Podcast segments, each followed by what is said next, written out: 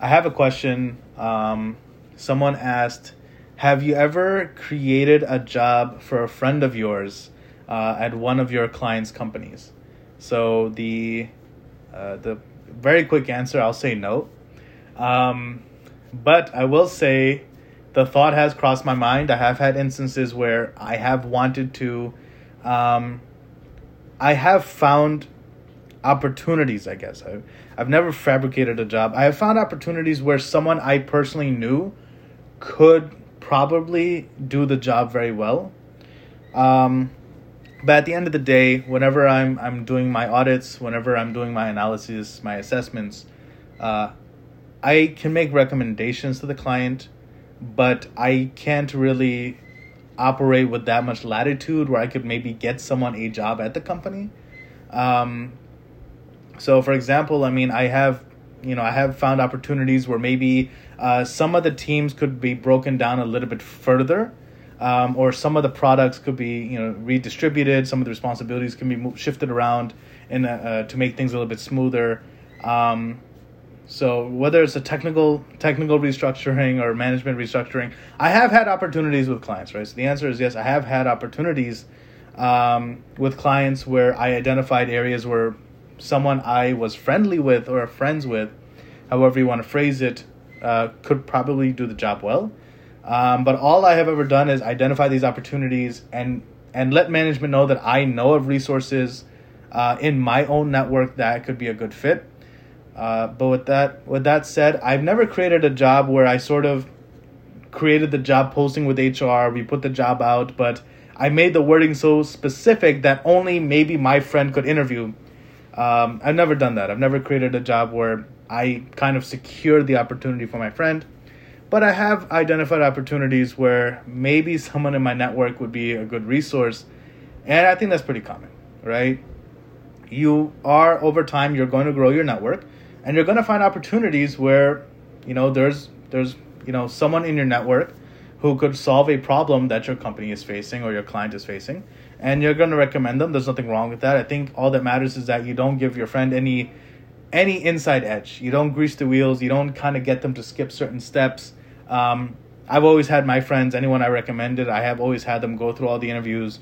Uh, I've never given them any information on any, you know, what is our, you know, what what does the company look like internally. If it isn't public knowledge, I will not tell them anything about what we use, what we're working on, what are, you know, what challenges are we facing. Nothing. All right, I will not tell them anything. I'll just tell them, hey, there's an opportunity at my company. We're going to put out a job posting soon. Stay tuned. And then when the job is posted, I'll send them the link. Uh, but that's it. But I've never created a job that was, you know, it was posted maybe for show, but in reality, I had the intention that I'm just going to give this to my friend. Um, I will say this: it's not just about ethics or my my personal moral morals um, companies today are just very, very with, with all the software that tracks all these expenses. It's very difficult for, for you know for for me to or for anyone. I shouldn't say me. I've never really thought about this, but it is very difficult to just create a job at a company right there, there is a lot of justifications that go into it you have to explain why is this and and in IT there's a lot of six figure jobs why you know someone's going to want to know why is this job that pays 75,000 plus being created what what is the need, right? Um, so you have to really justify. I mean, why do you need this resource? What is this person going to do? What are they going to deliver on? What problem are they solving? Right? Who are they going to report to? Who's going to report to them? Who are they going to work with? How, you know, I mean, uh, first of all, real estate is very scarce. So whenever a new job is created, I mean, companies are thinking, where are we going to put this person? Right? Benefits are expensive, right? 401k, all these things. I mean, these are things company think about. It's not just the salary of the person, but all these other costs. Uh, and and people have become very educated.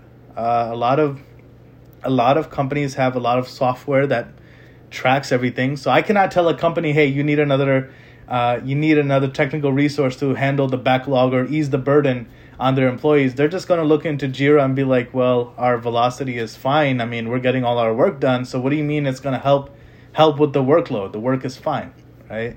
So there's a lot of transparency in the workplace, and, and companies are very educated. They can also follow conversations, right? It's very hard to justify to HR or or or, or some non-technical manager um, why you're hiring this person. You can't just throw technical jargon at them. You can't just say, well, this person needs to do this system and administer this and manage that.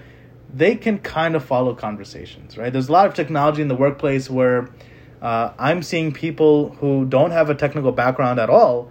Um, they're able to follow, you know, high level meetings very well, and uh, they understand some of the technical jargon.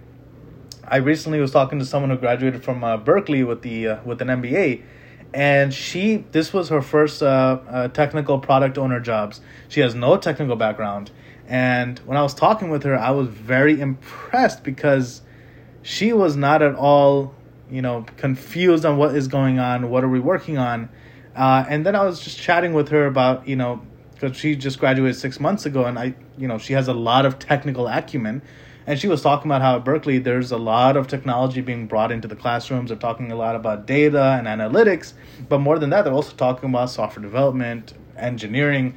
Uh, so she said she graduated with a lot of technical uh, knowledge, and I was I was very impressed because I said there was a time where an MBA just kind of taught you business. You didn't really learn a lot about technology. I said now I'm very uh, I'm blown away because I said you're a lot further than other people who in my career I've run into. They have an MBA, they cannot follow these technical conversations as as well as you have. So that is something that I took note of is that you know business schools are teaching people a lot of technical things and more importantly non-technical people are becoming very technically literate so it's very hard to trick these people into just hiring someone because now that they can follow the technology they can follow the conversations it has become that much more difficult to uh, to pull the wool over their eyes so to speak so uh, have I seen opportunities for my friends to have jobs at a, at a client? Yes. Um, is this something that you can get away with? The answer would have to be no.